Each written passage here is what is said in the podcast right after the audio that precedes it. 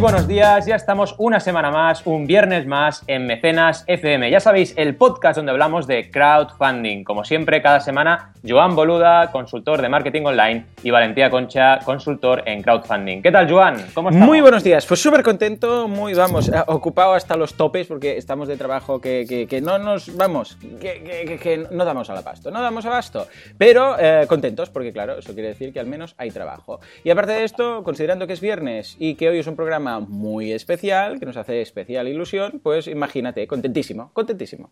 Genial, la verdad es que sí, como decía, es un programa que nos hace mucha ilusión porque tenemos al primer invitado mm. en Mecenas FM. Hicimos una especie de entrevista ahí en Crowdays, en Crowdays Madrid, pero bueno, eso fue, ya sabéis que Crowdays es nuestro laboratorio de pruebas, ¿no? Para Efectivamente. Y, y ahora ya es la primera entrevista definitiva de capítulo de mecenas. En este capítulo número 74, ya, madre mía. Vamos a llegar al 100 en nada, ¿eh? Hay que prepararse. Hay que sí, sí, tendremos que, para el 100 tenemos que pensar alguna cosa chula. Habrá que vestirse especial o algo así para hacer el podcast. Exacto. Eso de, hacerlo en pijama lo vamos a dejar. En fin, nada, nada, es broma.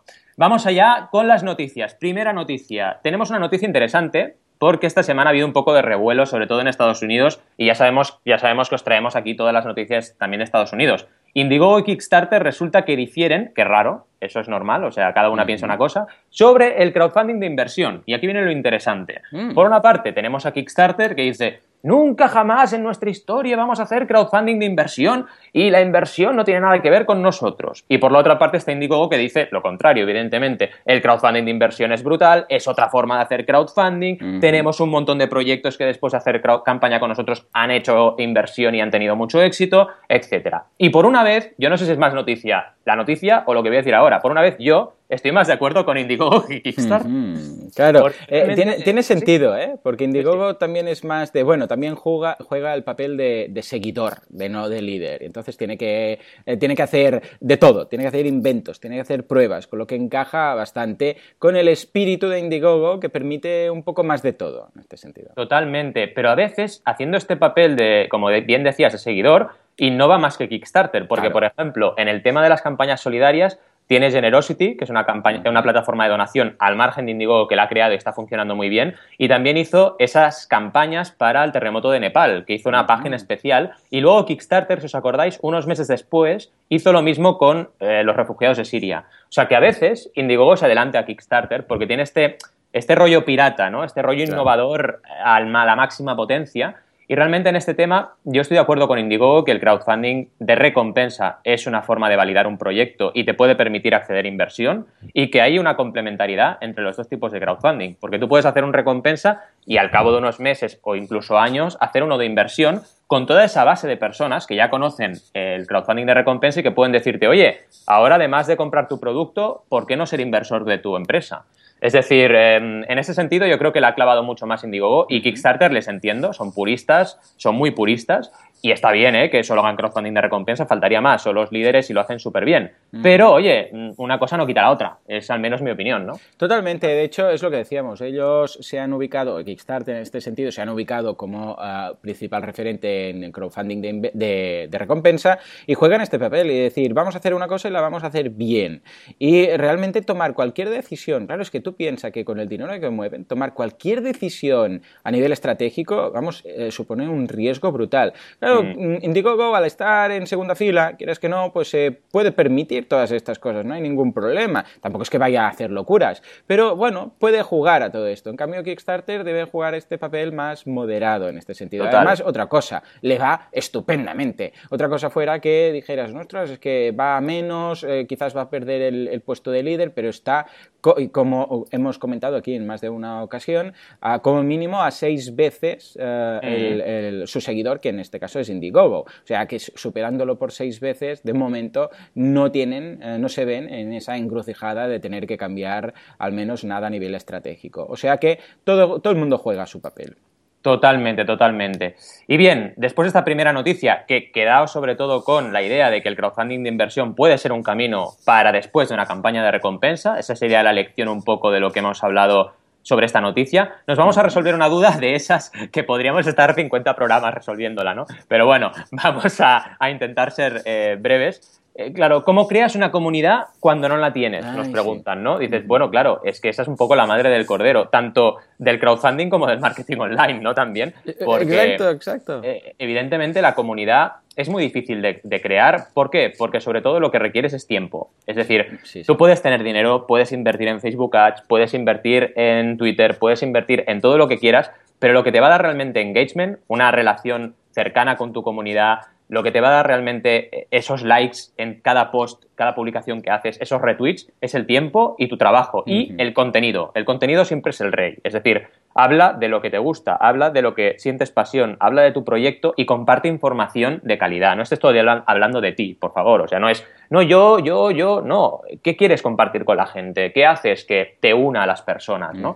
Y el tiempo, el trabajo, la dedicación y los contenidos de mucha calidad y sobre todo la constancia es lo que te llevan a ir creando una comunidad. Cuando no la tienes y tienes un proyecto muy bueno, que esto también puede pasar, investiga qué comunidades hay allí fuera que puedan ser oyentes, audiencia de tu campaña de crowdfunding, que es lo que han hecho casos, por ejemplo, Playatitude, por ejemplo, ese estudio maravilloso de Barcelona que hace libros digitales, pues oye, ellos tenían su comunidad, pero cuando lanzaron su primera campaña de Edgar Allan Poe, se fueron a la, a la plataforma de crowdfunding que más seguidores de Edgar Allan Poe tenía en el mundo, que es Kickstarter. No lo hicieron por forma casual, aparte de que Kickstarter mola, evidentemente. Lo hicieron porque había una comunidad ahí fuera y podían conectar con ella, y eso que les llevó a más de 88 mil dólares recaudados. Entonces, eh, vale, mm, seguro que no tendréis ese éxito o quizás sí, tendréis mucho más. Pero en cualquier caso, hacer un poco de análisis de mercado de comunidades, no solo de personas, ¿no? Ya el target este clásico de ah, eh, ama de casa o amo de casa, 25, 55, eso se ha acabado. Ahora, es que te gusta hacer. Vale, ¿te gusta ir en skate? Pues bueno, puede ser una ama de casa de 65 o un amo de casa de 32, ¿sabes? pero a los dos les gusta ir en skate, ¿no? Me he pasado un poco con 65, pero bueno, igual no, igual. Bueno, vete a saber, vete a saber. El otro día vi un documental de un hombre haciendo uh, surf eh, con 102 eh, años. O sea, imagínate. Madre mía. 102. ya está, ya no tengo nada que decir. Totalmente. Sí, sí, hay que buscar esas comunidades. Supongo que, Joan, opinas lo mismo, ¿no? Porque... Totalmente. De hecho, vamos, es que suscribo todo lo que dices, sobre todo en el tema de tiempo y esfuerzo. Es mucho tiempo y mucho esfuerzo. La comunidad no se puede comprar, tiene que ser algo orgánico. Y el otro día lo comentaba en, mi podcast, el otro, el de Marketing Online, el del día 1 de enero de este mes, ah, se titula Empezar. Es cómo empezar tu comunidad y por dónde debes ir. Y, eh, bueno, eh, precisamente hablo de lo que dices, que tienes que primero crear, bueno, crear contenido estar ahí de forma constante y contenido, ojo, contenido de verdad, contenido genuino, contenido que se gusta, que, se ve que te gusta, no contenido de relleno de, ay, tengo que escribir un post de 300 palabras para hacer no sé qué, y copias y pegas de aquí y de allá. No, no, tú eres experto y sabes, y, lo comentaba con tus posts, o en, mi caso con los míos, en banaco.com, en tus posts, se nota que disfrutas, que ves la campaña, que analizas algo, que lo explicas, qué tal. No es, ay, sí, tengo que cumplir con un tema de hablar de un tema cualquiera eh, y tengo que rellenar 200 palabras y poner cuatro negritas por ahí. No, en mm. absoluto, eso no es. Y se nota, se nota que eso es sintético, que eso es artificial. Y eh, cuando, cuando sales de ahí, eh, sea a través de un podcast, a través de vídeos, a través de, en este caso, artículos, entonces es cuando realmente la gente te verá como una persona genuina, conectarás con ellos y entonces poco a poco irás creando esa comunidad. O sea que no hay atajos, no hay atajos. No hay atajos, correcto. Y eso, bueno, es, es una buena noticia porque es el camino que tenemos que seguir, pero también tenéis que pensar que lanzar un crowdfunding lleva su tiempo. Y ahora empezamos ya con la gran noticia de la jornada de hoy, de este, de este capítulo de Mecenas, porque vamos a hablar con una creadora de campañas, una creadora que realmente eh, tenemos muchas ganas de presentaros a todos vosotros porque es pionera en muchísimos sentidos. Y es Silvia Saez y vamos a hablar de ella, que a mí además me encanta su historia porque mm, todo lo que vivió en su vida personal la llevó a redescubrir y descubrir y empezar a trabajar una pasión que tenía, que era la ilustración. Y la verdad es que nos ha traído maravillas como Super Single Mami y venimos a hablar de una campaña de crowdfunding para editar el libro ilustrado de humor de madre. Así que, sin más, ¿qué tal Silvia? ¿Cómo estás? Estamos encantados de tenerte aquí. ¿Qué tal? Mucho gusto, ¿qué tal? Todo bien, todo bien, muy bien. Empezando este viernes, que además no sé dónde estás tú, cómo está el día, pero aquí está un poco gris. Y es ese viernes que te da pereza levantarte, que dices, ah, madre mía, me quedaría en la cama cinco horas más. Bueno, pero el hecho de ser viernes siempre anima un poquito más, ¿no? Sí, sí, sí, totalmente. Este el día. Bueno, todos nos levantamos menos Joan, que no se, no se va a acostar directamente, está todo el día trabajando. Está todo el día, 24 horas al día ahí conectado. Mucho gusto, Silvia. Bienvenida al, programa. Pues sin más, Empezaremos con una pregunta de esas inocentes de Joan. Exacto, y obligada, porque eh, nosotros te conocemos, pero lo más seguro es que nuestros invitados no, a no ser que sean grandes mecenas. En este caso, eh, para situar a la audiencia, ¿quién eres y qué es Humor de Madre? Bueno, yo soy Silvia, soy ilustradora, llevaba ya tiempo trabajando como, como ilustradora, pero en otro sector totalmente diferente. Eh, Humor de Madre es el, título del libro de, viñetas eh, sobre humor y sobre la maternidad, eh, bueno, que nace en, un blog que yo llamo Super Single Mami, que lo creo al, convertirme en madre. Bueno, un poco la finalidad en un principio simplemente era compartir esas situaciones que nadie te explica, que, que yo no encontraba información sobre eso, digamos, que es un poco la parte más divertida y a veces incluso la parte más ridícula de, la maternidad, pero bueno, que, que, vista desde, desde el reírse un poco de sí mismo y, desde ese punto, pues bueno, creo que en ese momento yo no encontré esa información y necesitaba compartirla de alguna manera. De hecho, la finalidad de subir esas imágenes era eso. Super Single Mami es eso y, el, Humor de Madre es el libro que, que está compuesto por esas imágenes. A mí me encanta una, viñeta que tienes, que además está en la campaña, de cambio de pañal número 0001, que es todo organizadito, ahí todo preparado a la perfección. cambio de pañal número 2015 y es ya, vamos, la perfección absoluta del cambio de pañal, ¿no? Toda, a toda velocidad, haciendo mil cosas a la vez, ¿no? Brutal, brutal. Sí, es que cuando eres madre primeriza hay un montón de cosas que nadie te explica y que te encuentras un poco a contrapié. Y, yo también cuando empecé la comunidad de Super Single Mami, pues me sorprendió la cantidad de gente que se siente identificada con esas imágenes. Yo no soy madre, soy padre, ya me siento identificado, imagínate. sí, sí. No, digo que es curioso porque justo hablábamos de comunidad ¿no? y, de conectar con las personas y, lo conseguiste, evidentemente lo conseguiste. Y eso te llevó a decidirte lanzar un crowdfunding. ¿no? Y, esta sería la segunda pregunta. ¿Qué te llevó a interesarte por el crowdfunding? ¿Por qué viste en esa herramienta una manera distinta de hacer las cosas? Y, y bueno, ¿por qué decidiste lanzar la campaña? Vaya.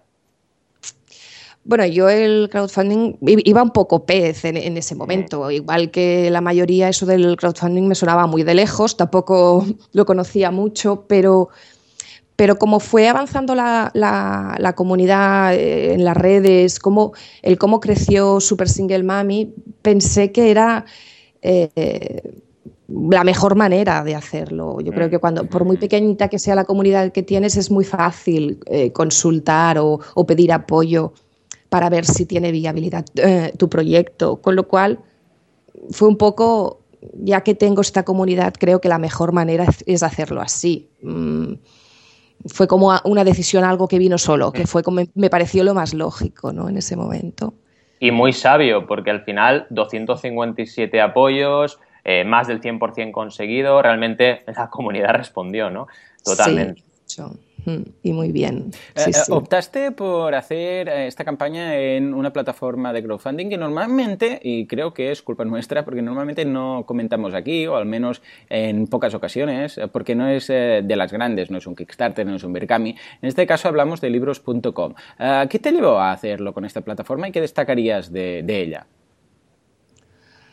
Bueno, eh, lo primero que me llevó, y, creo que es para mí una de las cosas más importantes, es lo fácil que es presentar una propuesta. Eh, claro, en el caso de, editorial, que libros.com es, digamos, editorial, eh, claro, cuando, cuando tú tienes un proyecto así, quizá lo que te frena más es una gran editorial, eh, no, no, no, tienes facilidad ninguna. Y en, en eso libros.com es muy fácil. Para alguien que empieza es que es muy fácil presentar un, proyecto y aparte el equipo es muy accesible. Mm. Y después, bueno, la filosofía que tienen como editorial es que, vamos, yo cuando vi cómo funcionaba, yo no desconocía que habían editoriales que solo publicaban mediante el crowdfunding, con lo cual yo es que me dejó fascinada eso. Pensé que, era una idea, bueno, adaptada un poco a lo que está pasando en otros sectores, ¿no?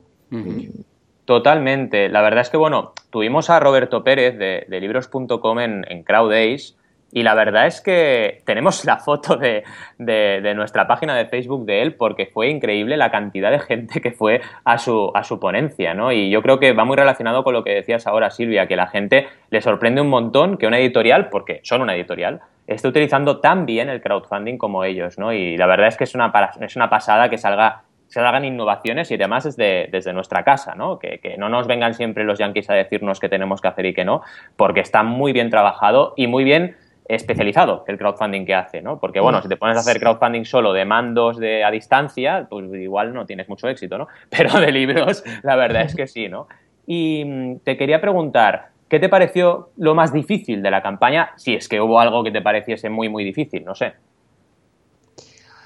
Bueno, difícil, mm, difícil, difícil no, no me pareció nada. Quizá lo que a mí más me costó a nivel personal fue eh, presentarme presentarme como autora, eh, vender tu producto, ordenar un poco el proyecto.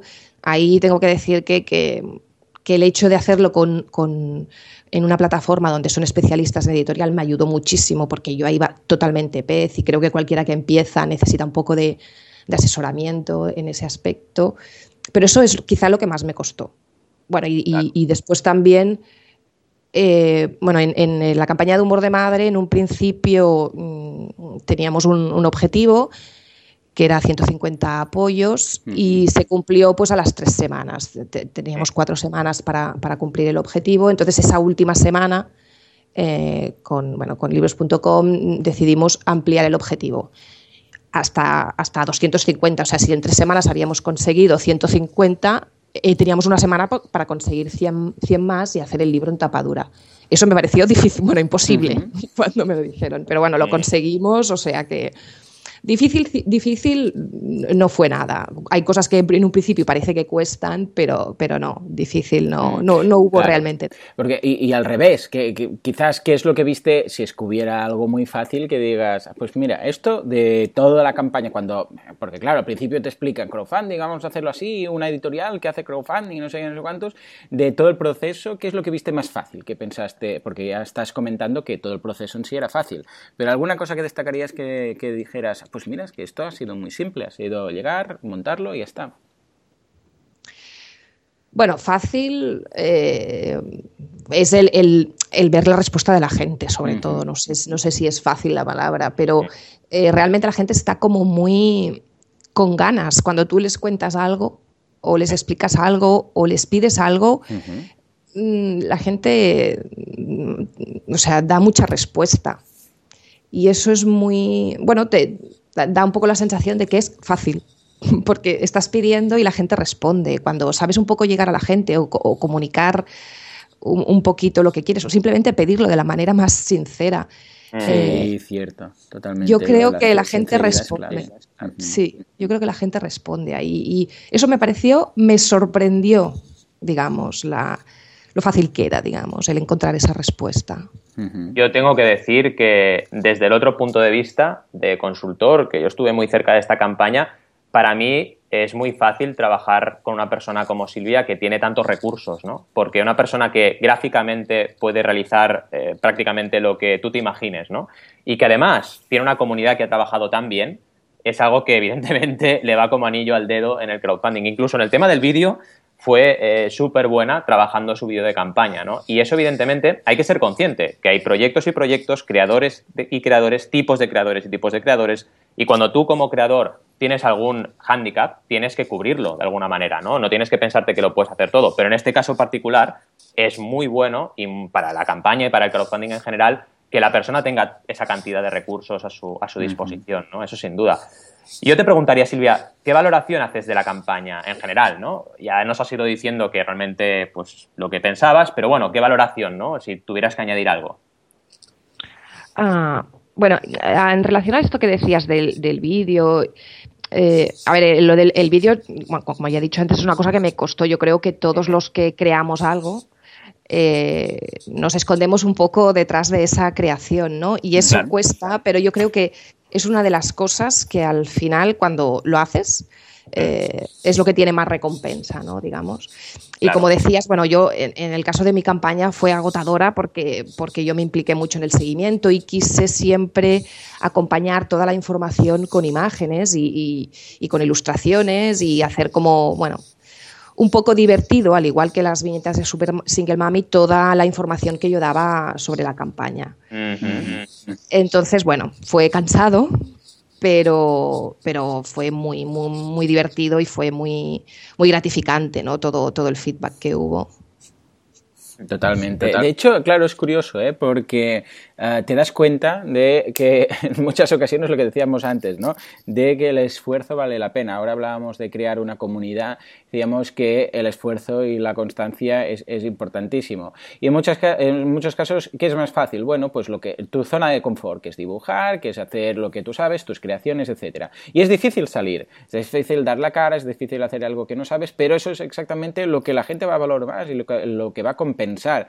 En ese sentido, aplaudo, porque he visto el vídeo y es, una pasada. Aplaudo en este sentido ah, ah, el esfuerzo que hiciste porque estoy seguro que eso es una gran parte del, éxito. Ah, claro, en el momento en el cual acabas una campaña, mm, está muy bien, hemos hecho esta valoración, hemos visto todo muy bien, pero más allá de la campaña, una vez finalizado, ¿qué beneficios has podido ver o has podido eh, notar en tu comunidad eh, o de la comunidad que ya tenías o de la nueva comunidad que quizás te ha, te ha conocido a través de la campaña a raíz de esa campaña? Si es que hay algún beneficio extra, eh, campaña aparte. Sí, bueno, va un poco en relación con eso, al hecho de, también demostrarte como autora. La, verdad es que la, comunidad, desde que yo hice la campaña de crowdfunding, ha, crecido mucho y ha cambiado, porque eh, primero eso, que la gente te conoce. Yo en la, ya digo, en la última semana en la que conseguimos em, eh, ese, ese, objetivo último, ese segundo objetivo, yo fui muy sincera a la hora de pedir. Eh, la, mayoría de apoyos los conseguimos los, últimos tres días y yo creo que ahí hubo mucha gente que, eh, que bueno, que pasó de ser seguidor porque, porque pedí simplemente que necesitábamos esos 100 apoyos de más y, mucha gente ahí que probablemente en un principio no pensaba apoyar, apoyó. Y, ha cambiado mucho esa, esa gente con la que ha apoyado es como parte del proyecto ya.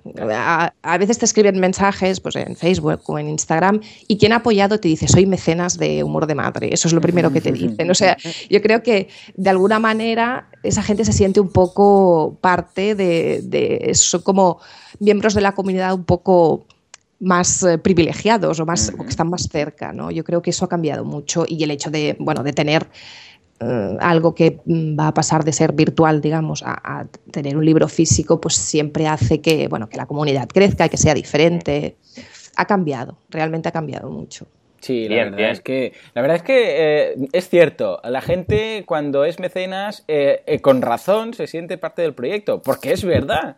Es verdad, gracias a ellos han formado. Es cierto que el, ratio, como siempre nos cuenta Valentino, el ratio de. ¿Cómo es? El ratio de. Um, el ratio de conversión, de, visitas. No, no, no. Ah, cuando, el porcentaje que aumenta, en este caso no hay un porcentaje claro, pero el porcentaje que aumenta el objetivo. Ah, vale, el ratio de contribución. De contribución, exacto. El ratio de contribución es importante, ¿no? No es lo mismo si, uh, si gracias a ti ha aumentado un 10% o has llegado casi a un 10% del del proyecto menos, ¿no? Pero en este caso ah, todos se sienten parte, porque saben que era alguien que quería hacer algo, un proyecto que, que se podía hacer o no se podía hacer, y que gracias a ellos, en parte, eh, va a poder hacerse. Esto es un poco también como los voluntarios. Los voluntarios en causas saben que, evidentemente, no únicamente ha dependido de ellos, pero han contribuido a la causa y se sienten parte. Cuando hablan del proyecto y hablan, yo que sé, aquí en Barcelona, cuando las Olimpiadas, aún hay gente que, bueno, comenta que eran, que eran eh, voluntarios olímpicos y,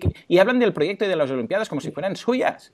Y es totalmente lícito. ¿Por qué? Porque, bueno, eh, has participado y lo son, exactamente. Totalmente, totalmente. Y en fin, 62 mensajes en el muro, que esto, aunque no nos lo creamos, es algo increíble. O sea, más allá de los 257 apoyos, 62 mensajes en el muro. Esta es una muestra, ¿no? De que la comunidad se sentía el proyecto suyo, te lanzó un montón de mensajes, un montón de cariño. Y, bueno, supongo que para, para, una creadora como tú, tener ese feedback debe ser maravilloso, ¿no? Yo te preguntaría, si quieres evidentemente añadir algo más para, para acabar de de finalizar esta entrevista que estamos haciendo tan, tan chula. Y, nada, bueno, eh, adelante, lo que, lo que te apetezca. Bueno, lo, único, pues bueno, dar las gracias a todos mis eh, mecenas, a, una comunidad de madres blogueras y mm. padres blogueros que fue bastante importante en esa campaña de, humor de madre para conseguir los objetivos. Y bueno, y a libras.com y, y a Valentí por sus sabios consejos que me ayudaron muchísimo en, ese momento de, al principio de, no ver la luz de cómo preparar una campaña de crowdfunding. O sea que gracias. Y la verdad es que gracias a ti por, bueno, por haber venido aquí a Mecenas, por haberte atrevido a ser la primera, que lo hablábamos antes de entrar en antena, ¿no? Y, y, bueno, un placer muy, muy grande tenerte con nosotros y hasta la siguiente, porque estoy convencido de que vamos a seguir hablando. Eso, eso sin duda. Eso espero. Muchísimas sí, sí, por supuesto. Gracias. Bueno, muchísimas gracias a Silvia y muchísimas gracias a vosotros, audiencia, porque una semana más habéis estado aquí con nosotros y, como siempre os recordamos, podéis contactarnos a través de mecenas.fm, preguntarnos todas las dudas que queráis a través de Twitter, a través de Facebook, por donde queráis, porque cada semana vamos a ir resolviendo dudas, vamos a ir haciendo entrevistas cuando realmente eh, salga de forma orgánica y natural, porque ya sabéis que tenemos que ir cumpliendo los calendarios y os prometemos que este 2016 empezaremos a hacer las cosas con un poco más de orden, intentaremos hacer dos programas a la semana, a ver si lo conseguimos, Juan. Yo creo que sí, que con un poco de esfuerzo todo es posible. Sí, sí. Muchas gracias por estar y como siempre, hasta la semana que viene.